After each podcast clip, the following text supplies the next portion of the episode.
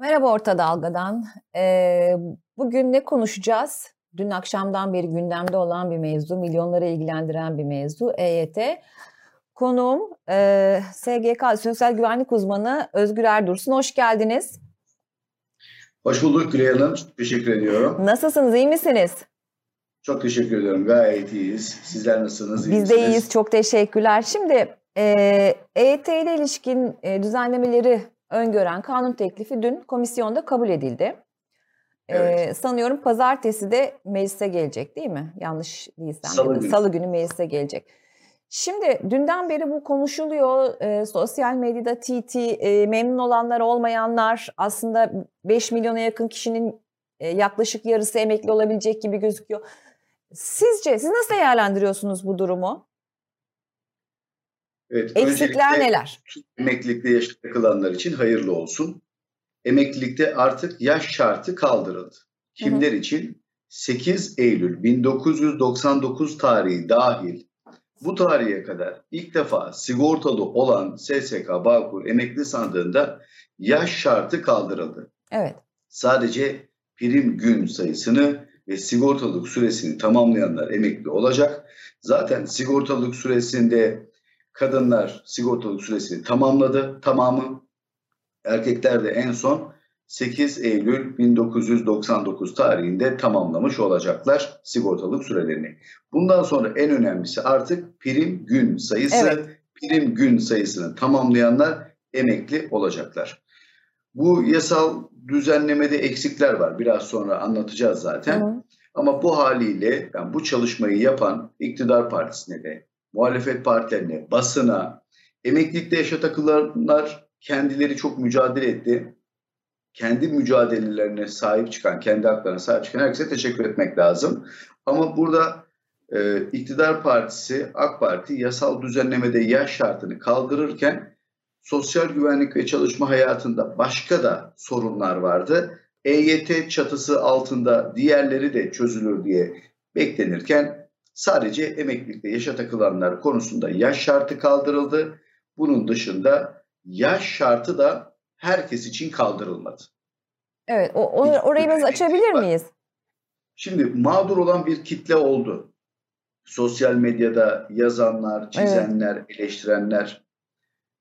Bugün ülkemizde emeklilikte yaşa takılma konusunda yaş şartının kaldırılması demek 8 Eylül 1999 tarihinde sigortalı olan kişilerin o tarihteki yasal haklarının verilmesi anlamına gelir aslında.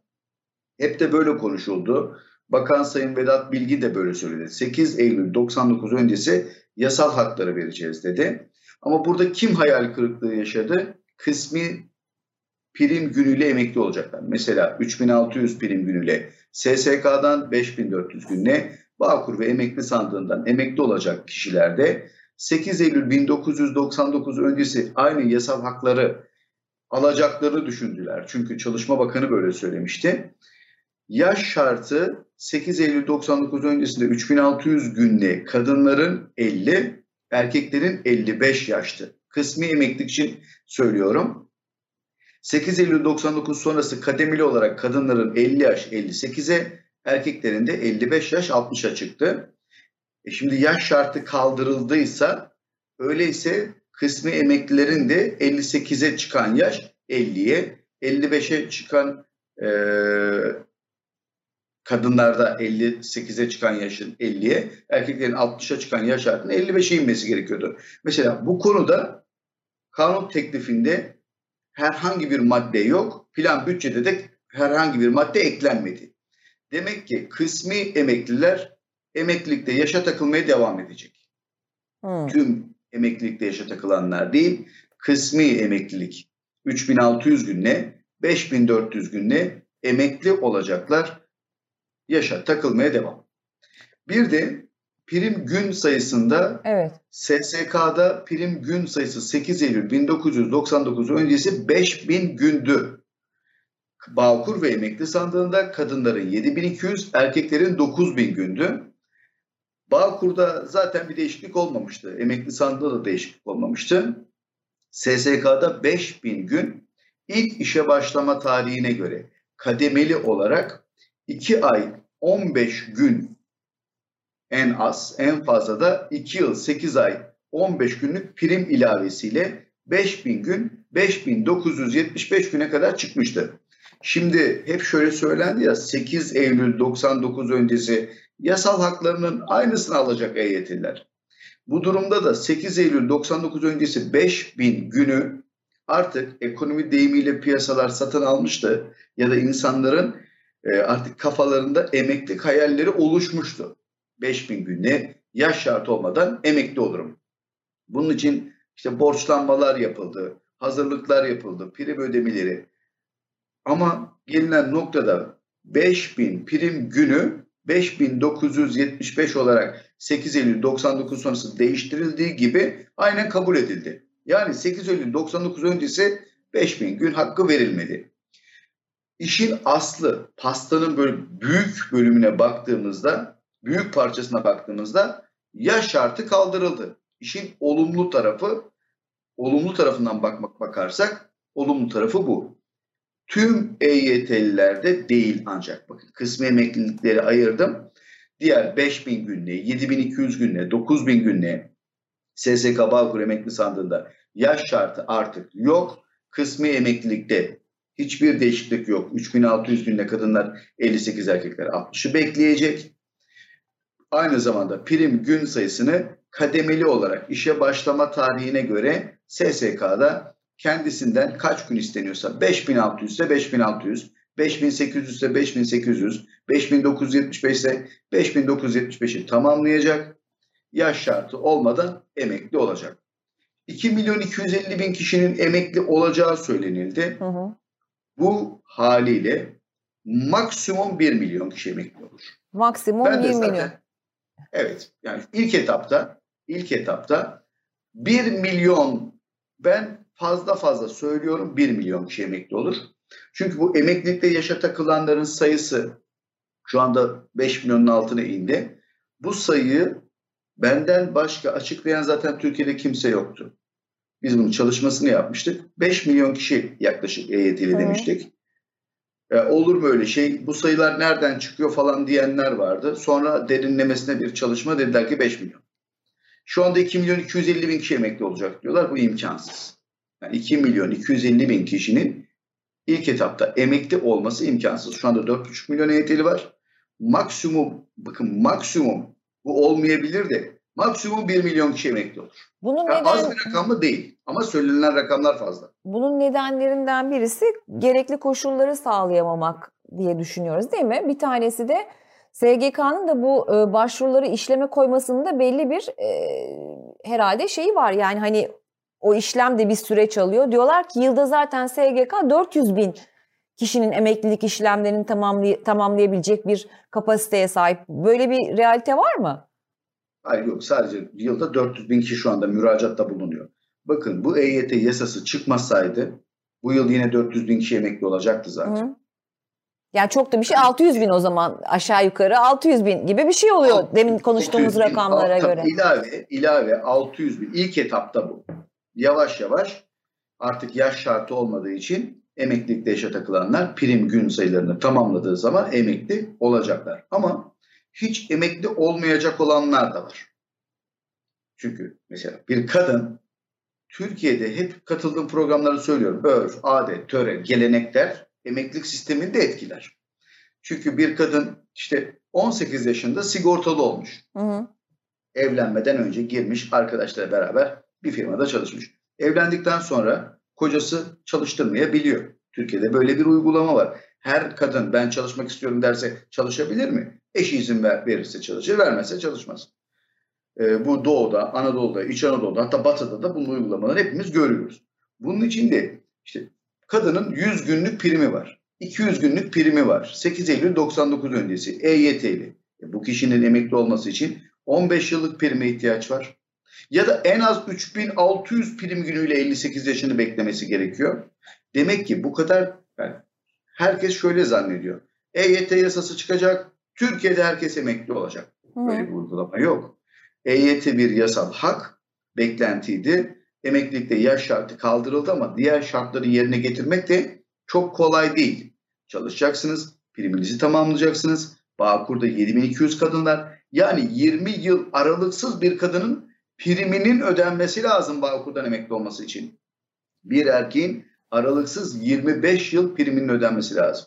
Şimdi neden insanlar üzüldü? Bakın emeklilikte yaşa takılanlar, yaşa takılanlar dedik. Yaş şartı kaldırıldı. Neden? Davul, zurna, düğün bayram havası yok EYT'lilerde. Evet yok. Çünkü, şimdi Veli Bey'in elinde yazı var. Esnafın 2000 yılı öncesi tescil mağduriyeti giderilsin. Hı hı. En önemli konu. Yani bu bir anayasal bir hak, emeklilik hakkı. Orada yazılanın ben açıklamasını mesela yapayım. Bir kişi kendi adını iş yeri açmışsa, şirket ortağı olmuşsa otomatik olarak zorunluluk esasına dayanarak Bağkurlu olur.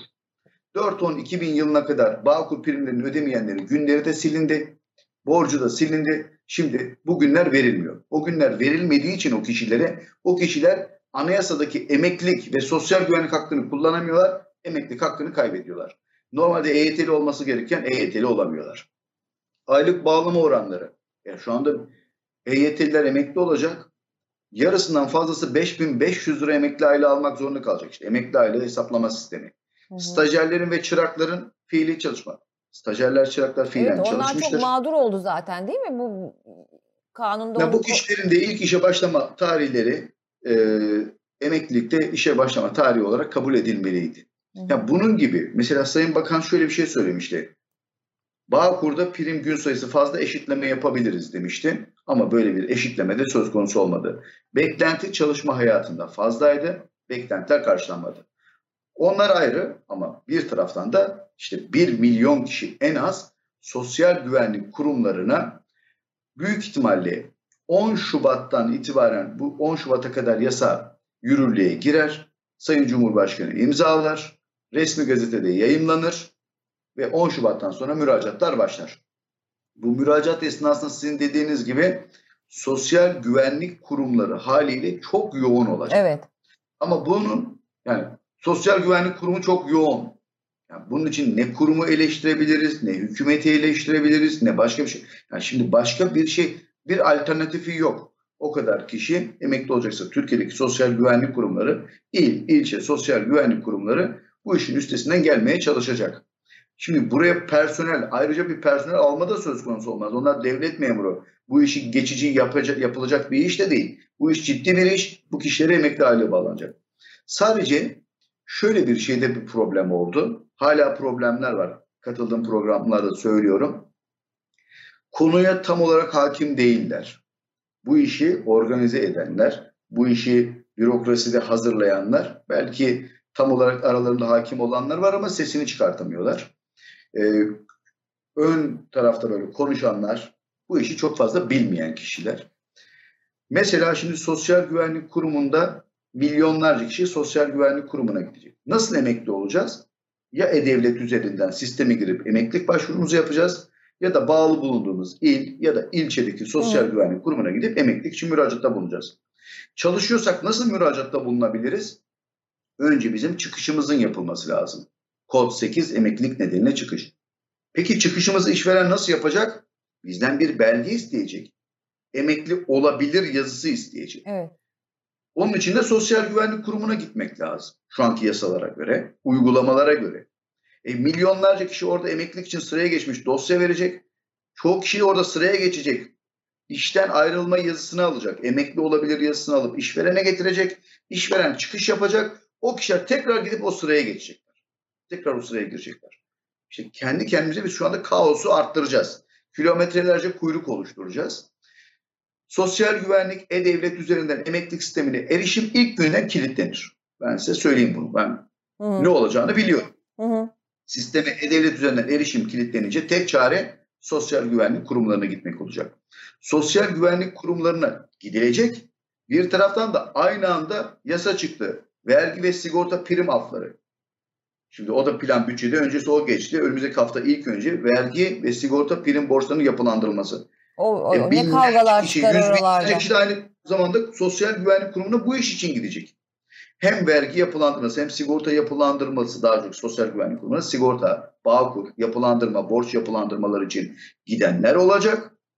Genel sağlık sigortasını öğrenmek için başta olmak üzere milyonlarca kişi Bunları öğrenmek için, müracaatta bulunmak için siz sosyal güvenlik kurumuna gelirken bir taraftan da milyonlarca kişi emekli olmak için müracaatta bulunurken aynı zamanda SGK'dan yazı almaya çalışacaklar. Emekli olabilir yazısı. Hı hı. O yazı işverene. Ben de diyorum ki her şeyi usulüne uygun bir şekilde planlı yapmaları lazım. Demeleri gerekiyor ki emekli olacak olan kişilerin sosyal güvenlik kurumundan emekli olur yazısı almalarına gerek yok. Bunun için işverenlere emeklilik nedeniyle kod 8 emeklilik nedeniyle çıkışım yapılsın diyen kişilerin işveren çıkışlarını yapsın. Bir genelge yayınlansın. Bu kişiler sosyal güvenlik kurumuna bir kere daha gitmesin. Bunlar akıllarına gelmiyor. Yani ben bunu mesela iki aydır anlatıyorum. Programlarda da anlatıyorum Gülay Hanım. Hı hı.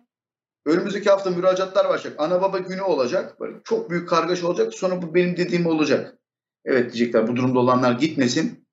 İşverenler de çıkış yapabilir. Ama o kaosu yarattıktan sonra. Öncesinde bu kanun açıklanmalıydı. Kimin ne kadar eksiği var. E şimdi tam kanunu insanlar bilmediği için şimdi dediler ki 5975. E 8'i e, bu 31 Aralık'a kadar asgari ücretin bürüt rakamına göre borçlanmalar olur önceden kanunda neler yapacaklarını, kanun teklifini açıklasalardı prim günü eksik olanlar şu anda bizleri dinleyenler gidip hızlı bir şekilde borçlanma yaptı. Şu anda evet. durumun ne olduğunu yeni öğrenip de prim gün sayısını tamamlamak için sosyal güvenlik kurumlarına yüz binlerce kişi de prim günlerini tamamlamak için müracaatta bulunmaya gidecek.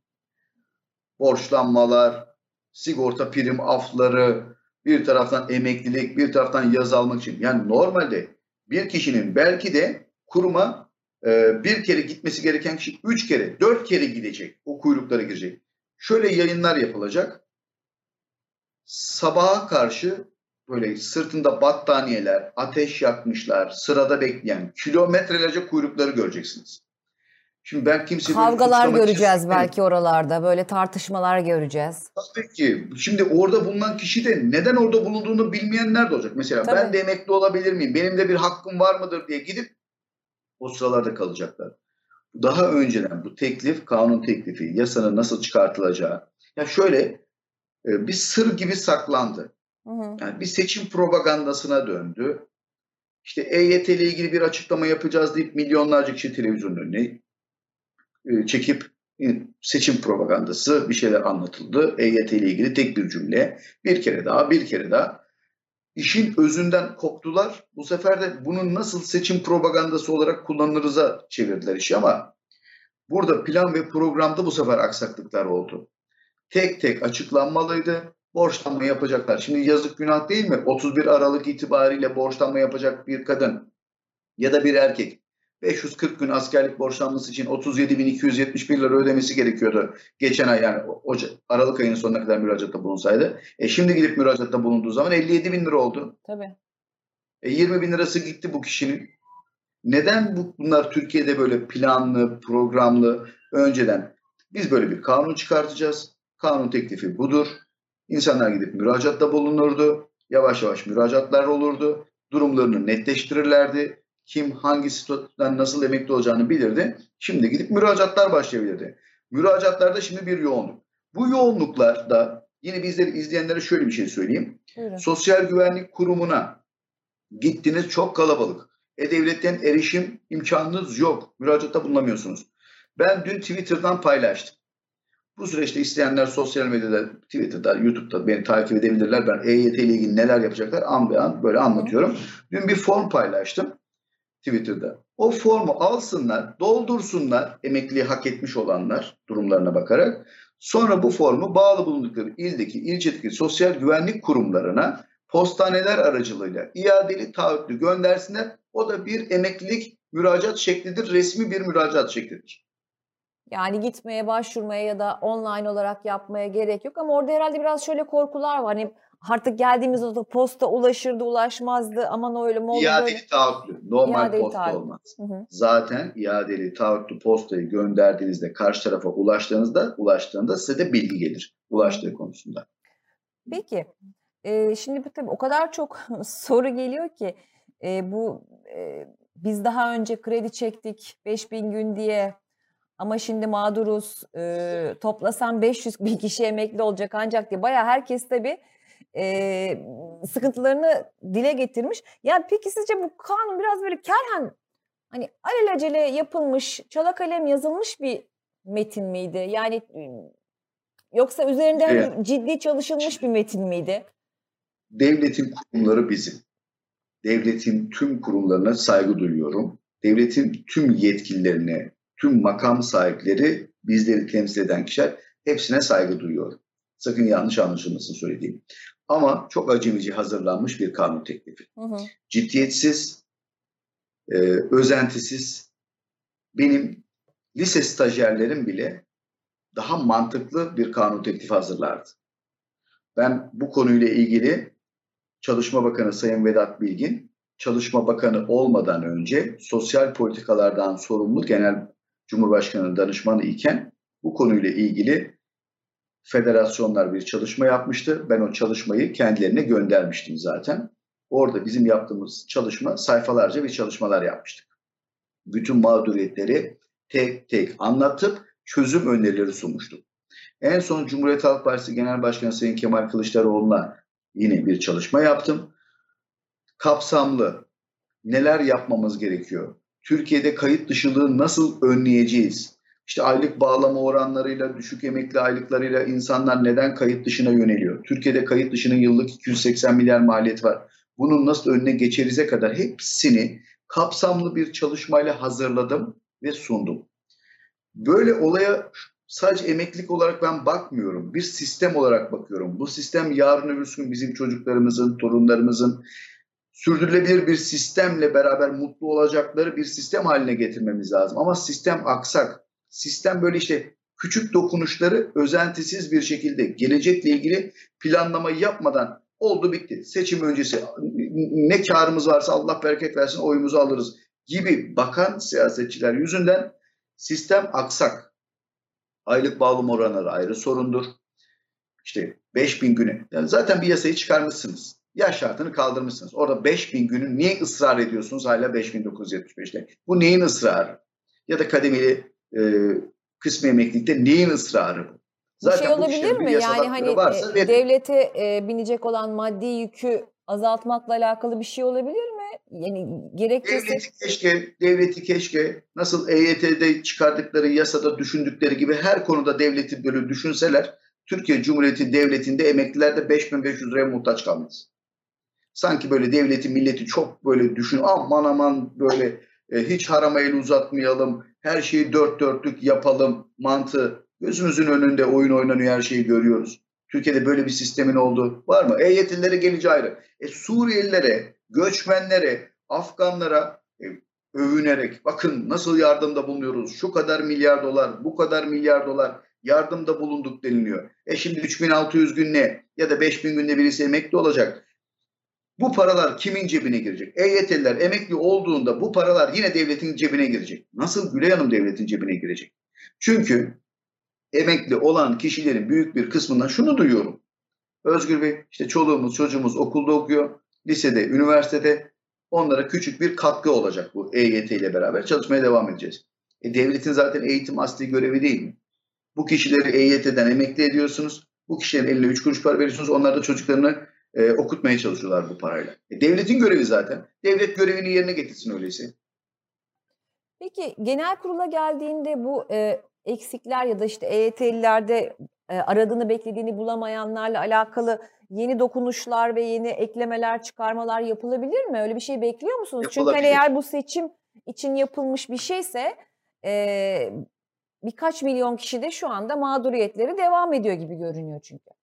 Gülay Hanım, zaten resmi işleyiş prosedür resmi gazetede yayınlanana evet. kadar değişiklikler olabilir anlamına geliyor. Yoksa şöyle bir şeydi. Öyleyse neden plan bütçeden sonra meclise gelsin ki? Neden sonra Cumhurbaşkanı'nın imzasına sunulsun ki? İşte bir yerde eksiklik varsa bir yer yakalasın. Diğer yerde eksiklik varsa diğeri yakalasın. Kabul etmesin. Resmi gazetede yayınlanana kadar, yürürlüğe girene kadar hataları kontrollü bir şekilde bir üst diğerini kontrol etsin, denetlesin, kontrol etsin diye bu mekanizma var. Bu işleyiş var. Bu sadece yani gösterişte mi var, gerçekten var onu da göreceğiz. Plan bütçede Türkiye plan bütçede geçtikten sonra Türkiye Büyük Millet Meclisi milletin meclisinde salı günü görüşme olacak. Salı günü milletin meclisindeki görüşmeyi milletin kendisi de izleyecek. Kendisiyle ilgili ne oluyor ne bitiyor izlesinler kararını versinler seçim öncesi. Yani zaten e, şu an e, çok mutsuz olan bir kesiminde belki salı günü dediğiniz gibi birazcık yüzleri gülebilir. Peki şimdi bir soru daha sormak istiyorum. Dediler ki bu kanun teklifi işte kanunun meclise gelmesi Aralık ayında olsaydı e, emekli olacaklar hani o zammı da almış bir şekilde e, Ocak'ta yapılan zammı da almış bir şekilde devam edecekti. E, ocağa sarkmış olması gene e, emekli maaşlarında bir düşüşe neden olacak. Acaba biz beklesek mi bir dahaki aralığı e, emekliliğe başvurmak için diye merak edenler de var. Bu detay bir gözüküyor ama e, böyle bir kesim de var. Bir dahaki aralığı beklemesi gerekenler de var tabii ki. Hı hı. Ama hiç beklememesi gerekenler de var. Hı. Hemen emekli olması gerekenler de var. Türkiye'de emekli aile hesaplama sistemi hangi yılda emekli olduysanız o yılın e, gösterge ve katsayı rakamlarına göre size bir emekli aylığı bağlanır. 2021 yılından 2022 yılına girerken Ocak ayında emekli olanlar avantajlı oldu. Yani evet. aylığında %20'ler civarında artış oldu. Hı hı. 2022'den 2023'e girerken de Aralık'ta emekli olmak avantajlı oldu. Bu emekli aile hesaplama sisteminden kaynaklanan bir durumdur. Ama ben bu emekli aile hesaplama sistemini ucube bir emekli aile hesaplama sistemi diyorum.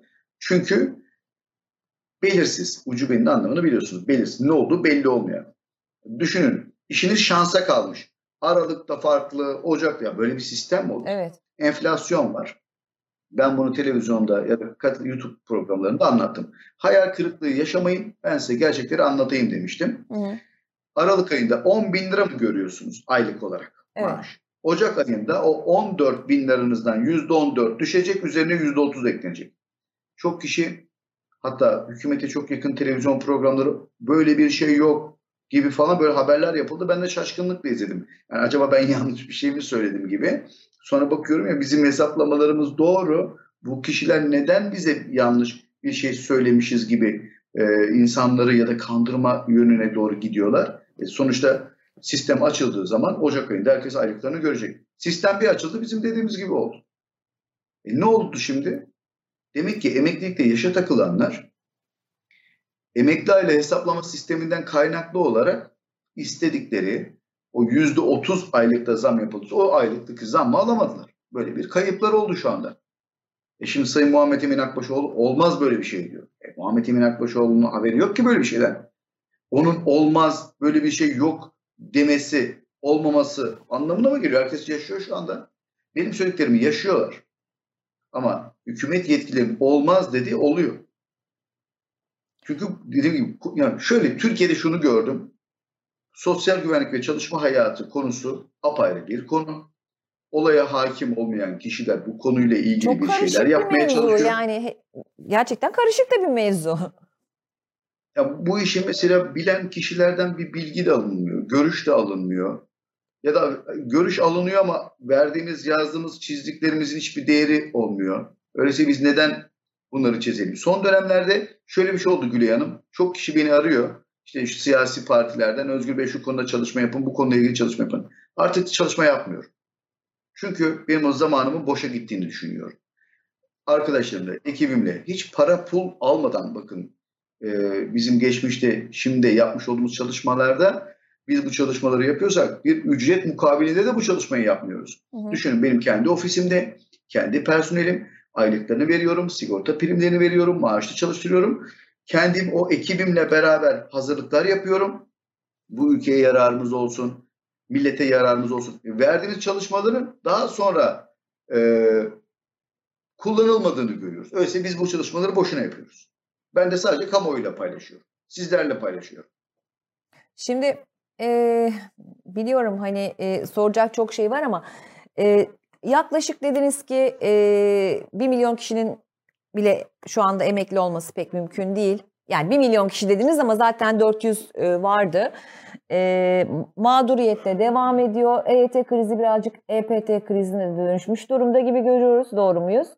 Ya şöyle aslında EPT krizinden ziyade bence SSK'lılar için bakın Bağkur ve Emekli SSK'lılar için EPT artı SSK Bağkur Emekli Sandığı'nda ismi emeklilikten dolayı EYT'nin devamı konusundaki bir krize döndü. Hı hı.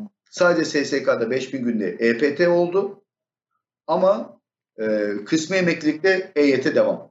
Peki bir şey daha soracağım. Ee, şimdi e, belki önümüzdeki salı günü bu e, eksikliklerin ya da işte hani e, mağduriyetlerin bir kısmı giderilecektir. Ben son olarak da şunu sormak istiyorum. E, bir vergi affı, e, prim affı gibi bir e, şey gündemde. E, burada siz prim borcu olanların, vergi borcu olanlar için bir umut, iyi bir şey görüyor musunuz bu e, yapılandırmanın falan makul olduğunu düşünüyor musunuz? Ki bu da SGK'larda yepyeni bir kuyruğa neden olacak. Demin siz de söylediniz. Bir de bu konuyla ilgili görüşlerinizi alabilir miyim lütfen? Yani şöyle bu işte artık çıkar yol yok. Çünkü yani ben makul olduğunu düşünüyorum. Beklenti bu yöndeydi. Şöyle şu söyleyenler var. E, öyleyse biz sigorta primlerimizi ödedik. Çok affedersiniz. Biz enayi miyiz? Biz enayi miyiz? Evet. Evet. Ama öyle değil aslında. Çünkü ödemelerini düzenli yapanlar indirimden, teşvikten, destekten hepsinden yararlanıyor. Ödemeyi yap, yapmayanlar hiçbir destekten, teşvikten yararlanamıyorlar. Üzerine bir de gecikme faizi ödüyorlar. Yani sigorta primini ödemenin çok avantajı var. Birisi ödeyemiyorsa gerçekten parası yoktur. Esnaftır, işi gücü kötü. E şimdi ödeyemedi diye e, satış yaptı, kredi kartıyla satış yaptı. Bankada bir miktar parası var. E, borcu var diye e, çat diye bloke koyuluyor. E, o kişinin ticareti dönmez noktaya geliyor. Bu vergi affından başka çıkar yol yoktu. Ama vergi affı konusu da dediğim gibi üst üste geldi şimdi. Hı hı. Burada özellikle şunu söyleyeyim bakın son olarak artık program bitiyor. SSK Bağkur Emekli Sandığı. Son 2520 gününüze bakılarak hangi statüden emekli olacağınızı öğrenin. Evet. SSK mı, Bağ Emekli Sandığı mı? Artık durum netleşti. Emeklilik tamam. planlamanızı yapın. Eksikleriniz varsa statüye göre, SSK, Bağkur Emekli Sandığı'na göre primlerinizi tamamlayın. Sosyal Güvenlik Kurumu 2006'da tek çatı altında birleşti. Ancak ismi değişti. SSK'nın 4A, Bağkur 4B, Emekli Sandığı 4C. Emeklilikler yine farklı. Hı hı. Bu nedenle kurum birleşti. Tek bir emeklilik var diye düşünmeyin. Eski sistem devam. O dönemde de çok doğru söylenmedi millete. Şimdi insanlar anlıyor bunları. SSK mı, Bağkur mu, emekli sandığı mı, hangi statüden emekli olacağınızı bilin, eksiklerinizi tamamlayın. Bu arada bu vergi affı, sigorta prim affları konusunda özellikle Bağkurların 1 Mayıs 2021'den önceki ödemediği günlerini ihya etme şansı var. Hı. Bu 2000 yılı Bağkur tescil mağdurları hariç. 1 Mayıs 2021'den sonraki borçları da sildirme imkanı var. Doğru düzgün plan program yapın. Artık bu yasa çıktı. Ne şekilde emekli olacaksınız? Nasıl kolay emekli olursunuz? Hangi statüden emekli olursunuz? Kaç lira alacaksınız? Emekli olmak avantajlı mı? Yüksek, çok yüksek primlerle çalışıyorsanız biraz daha beklerseniz emekli aylığınızı ne kadar arttırabilirsiniz? Bu konularla ilgili planınızı, programınızı muhakkak yapın. Bizden destek almak isterseniz tabii ki ulaşabilirsiniz. Bana sosyal medya aracılığıyla ulaşabiliyorsunuz. Ama bize ulaşamazsanız bağlı bulunduğunuz ilde, ilçede bir sosyal güvenlik uzmanı varsa görüşün. Ama benim param yok, ben bir uzmanla profesyonel çalışamam diyorsanız alo 170'i arayın. Sosyal güvenlik kurumuna ulaşabiliyorsanız şu bir haftalık süreçte ulaşırsınız. Kanunlar çıkmadan eksiğiniz varsa müracaatta bulunmanız gerekiyorsa elinizi çabuk tutun. Gidin müracaatlarda bulunun ve bu süreçte artık biz tabii ki federasyon, bizler, muhalefet eksikleri, noksanları anlatmaya devam ediyoruz ama bireysel emekliliğe gelen birisi siz bunun artık e, peşine tek başınıza düşemezsiniz. Sizin yapmanız gereken ben artık bu sistemde nasıl emekli olurum, eksiğimi, gediğimi nasıl tamamlarım, işimi nasıl yoluna koyarım diye bunları düşünmelisiniz. Gülay Hanım çok teşekkür ediyorum Ben sizlere. teşekkür ediyorum katıldığınız için. Çok sağ olun. Tekrar görüşmek dileğiyle diyorum. Şimdilik hoşçakalın. Sağ olun. Sağ olun, var olun. Hoşçakalın. Evet, e, bugün EYT konuştuk. Sosyal güvenlik uzmanı Özgür Erdursun konuğumuzdu. Ee, sanırım son e, yasayla beraber e, merakları giderecek cevapları aldık kendisinden. Haftaya görüşmek üzere diyorum. Şimdilik hoşçakalın, iyi hafta sonları.